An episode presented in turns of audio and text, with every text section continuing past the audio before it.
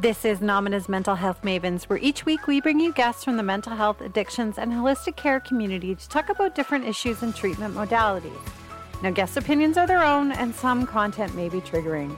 With that, today's guest is Krista Malden, who is here to talk to us about the importance of community in mental health and addiction recovery.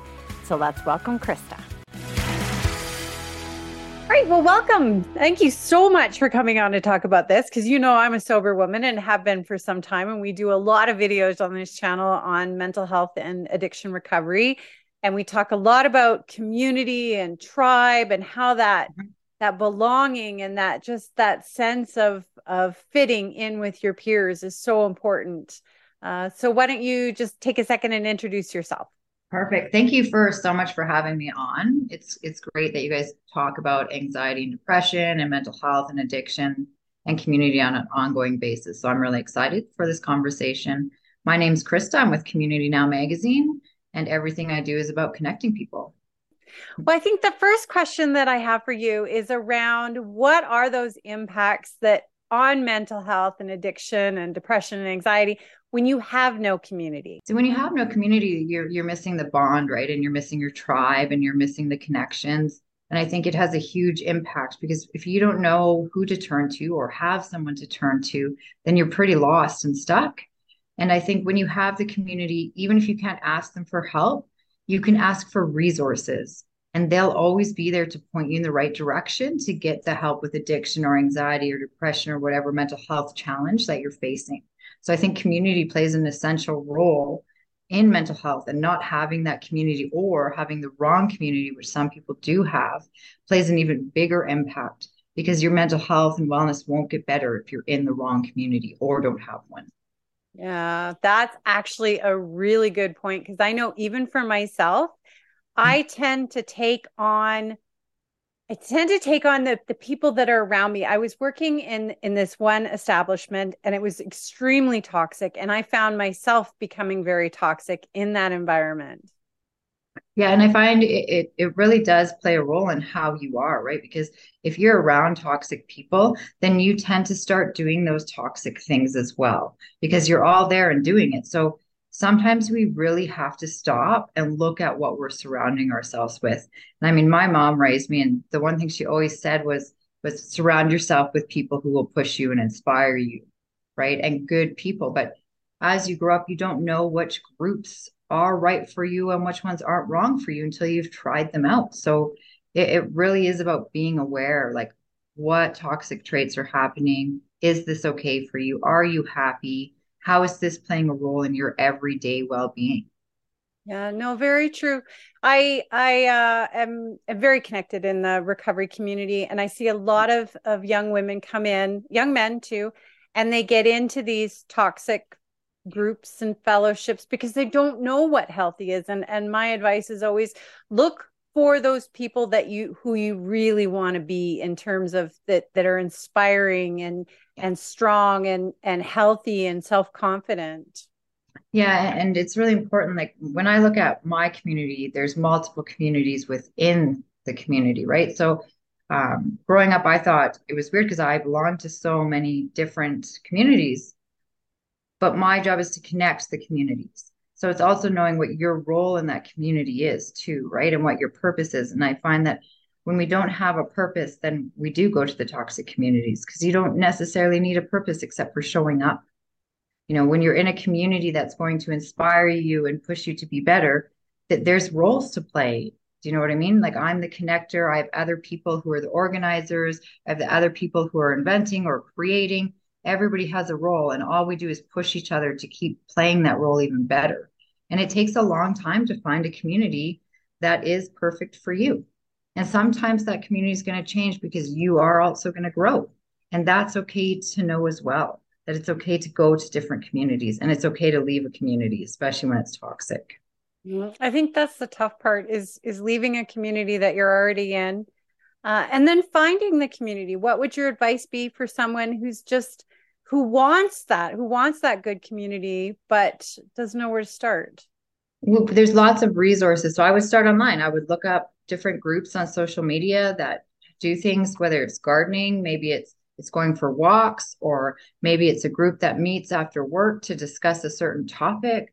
Like look for groups that are doing things that you like or that maybe you don't know you like and you want to try. Because then at least you're you're going into a group with an open mind and you're trying something out. There's but I would start online and I mean we have such a virtual world now that you can find lots of different groups. And otherwise, I would start going to different community centers, different networking groups. And I know that can be really hard for people, especially to get out of their shell. And especially if you have anxiety, like that's that's a tough thing to do. So online, I would say online first and then go start exploring the different groups.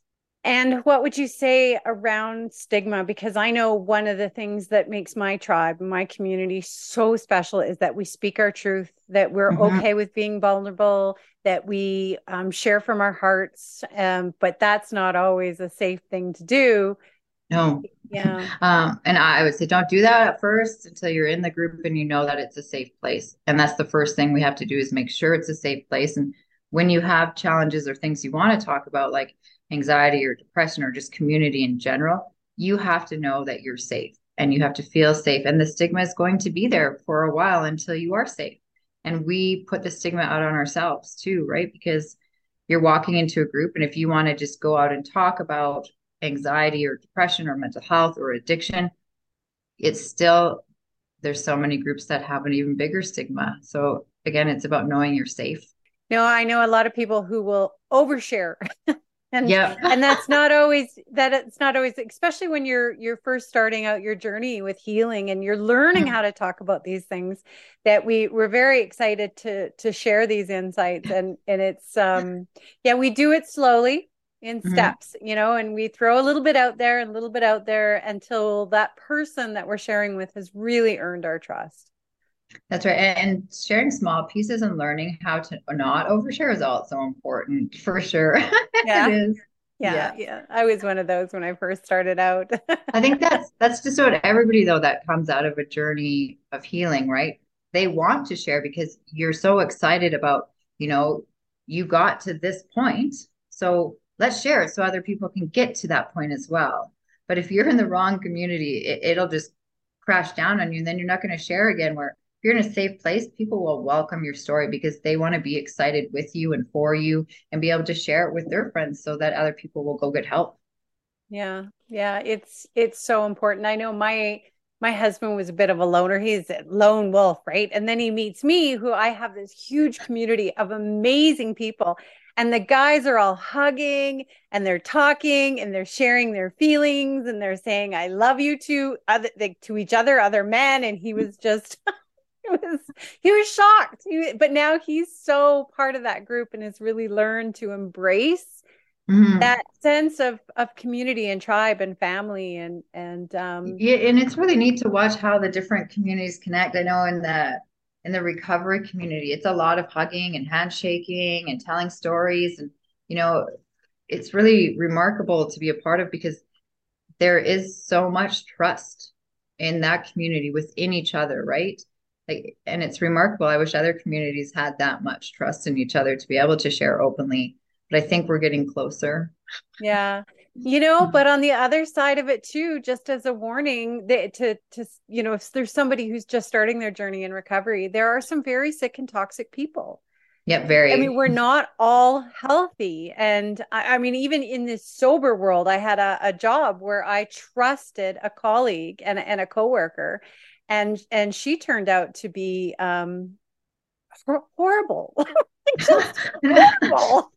It, it, it's then it's really hard because you don't want to tell people not to trust people right? So and i found when i started building community now the point was to build a community of all of these other communities right? To bring the communities together so that we're learning on an ongoing basis. I want to learn from the business community and innovation and education and the recovery communities and then share all of that knowledge so everybody has it but it's really it's really hard to know and to trust people right? So when you go in it, it's a lot of you might be quiet for a little while or you might just watch for a little while before you share because you really do have to find the trust in people. And there's always going to be those people that you can't trust which is really sad but it's there. So until you're safe and it goes back to being safe are you safe? Are, are you anxious in this group? Like Is it triggering you? You have to ask yourself all these questions when you go into different communities. But in the end, it is it is so worthwhile. Since I found my my community and my tribe, I I I'm not just blowing smoke here. Like I've found that I've become a better person because yes. I'm I try to hang on to them and I try to be a good friend. I try to be as good to them as they are to me and it's really inspired me to step up my game in, in terms of mm-hmm. of how I present and how I'm there for others. Yeah, I find that too like the community really pushes you, right? So you want to be better for your community. You want to be better for yourself. You want to be just better overall because you're surrounded by those type of people who get you excited to go and do something new, who inspire you to take the next step in your business or in your life journey, who also tell you when you're doing something wrong so that you can correct it. Mm-hmm. You know, and they help you do that. Yeah. Yeah, that's a big part of it too is being mm-hmm. safe enough loving each other enough to speak the truth. Yeah. That was that was a big saying of, of our like in our group is that I love you enough to tell you the truth. Yeah. yeah. and it's so hard. We're still scared to do it though. We're like, gotta tell you. yeah. not a bad thing, but we gotta change this. yeah. All right. Well, do you have any other advice or any any little inf- pieces of wisdom for someone that's just starting their journey with community? Community is really important and don't give up on it. And you can build your own community. You don't have to settle into a community. You can actually create your own. So if there's things that you want, go and find those people. You know, like I wouldn't found business people to push me to be a better business person. They're part of my tribe. I wouldn't found mentors so that when I had questions, they're a part of my tribe. I would have found supporters. So when I have to go out somewhere and I have anxiety, I have that tribe with me. So I don't have the anxiety. You know, you can create your own community or you can join communities, but don't stop because it, it's 100% worth it. When you find the right one, you will know and you will be super happy and inspired and you'll have people who will correct you when you're wrong. It's the best thing I've done yeah. is build a community. Me too. Too. Mm-hmm. So we're going to list your information in the show notes on the podcast and in the description in the YouTube. You. So if people want to join your community. yeah. And everyone's welcome. okay. Do you want to just quickly tell us a little bit about community now? Yep. So we're actually just about to release our the last issue of volume five, which will be released at the end of this week. And we've been around, we're going into our sixth volume. We talk about business, innovation, community, and education, and the overlap between the industries. So we're always connecting industry to people. And then we have a big focus on mental health because, as you know, mental health impacts every aspect of our lives. It. Yeah, it does. That's why mm. we do what we do here at yeah. Nomina. oh, and we need you. Yeah. All right. Well, thank you again. I, I, really appreciate you taking the time to, to do this. Perfect. Thank you so much for having me on.